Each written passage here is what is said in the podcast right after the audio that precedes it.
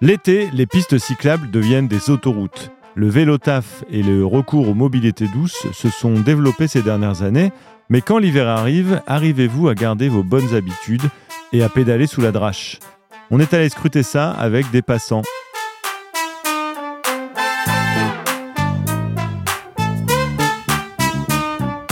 Scrute. Comment vous êtes venu travailler ce matin Euh, en voiture, tout simplement. Euh, je suis venu en métro. Je suis souvent à pied, j'essaye de faire un maximum de choses à pied, mais après quand je me déplace, oui, c'est en voiture. Tramway et métro. J'ai à peu près 15 minutes de, de train, plus après un bon quart d'heure aussi de, de métro, plus après un bon 10 minutes à pied. Est-ce que ça- la météo peut influencer euh, votre mode de déplacement Oui, oui, certainement.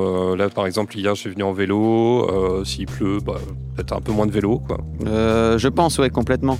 C'est vrai que quand il fait meilleur, on, on a plus tendance à vouloir euh, euh, se déplacer soit à pied ou en vélo ou, ou ce type de, de moyens de déplacement. ouais. Quand on arrive en novembre, euh, bon, la météo ne permet pas forcément de venir euh, par une journée ensoleillée.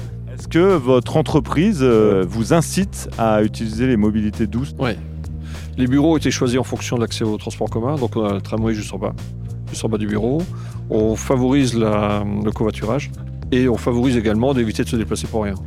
Bah, il n'y a pas d'incitation, mais, euh, mais on est plusieurs à utiliser le vélo, donc c'est voilà, c'est plutôt une incitation euh, naturelle. Pour finir, je peux vous demander votre nom et le nom de votre entreprise Bien sûr, moi je m'appelle François Navarro et je travaille à Elolil, qui est l'agence d'attractivité de la métropole. Et Florine Faisan, euh, entreprise individuelle. Alors c'est Link Gestion.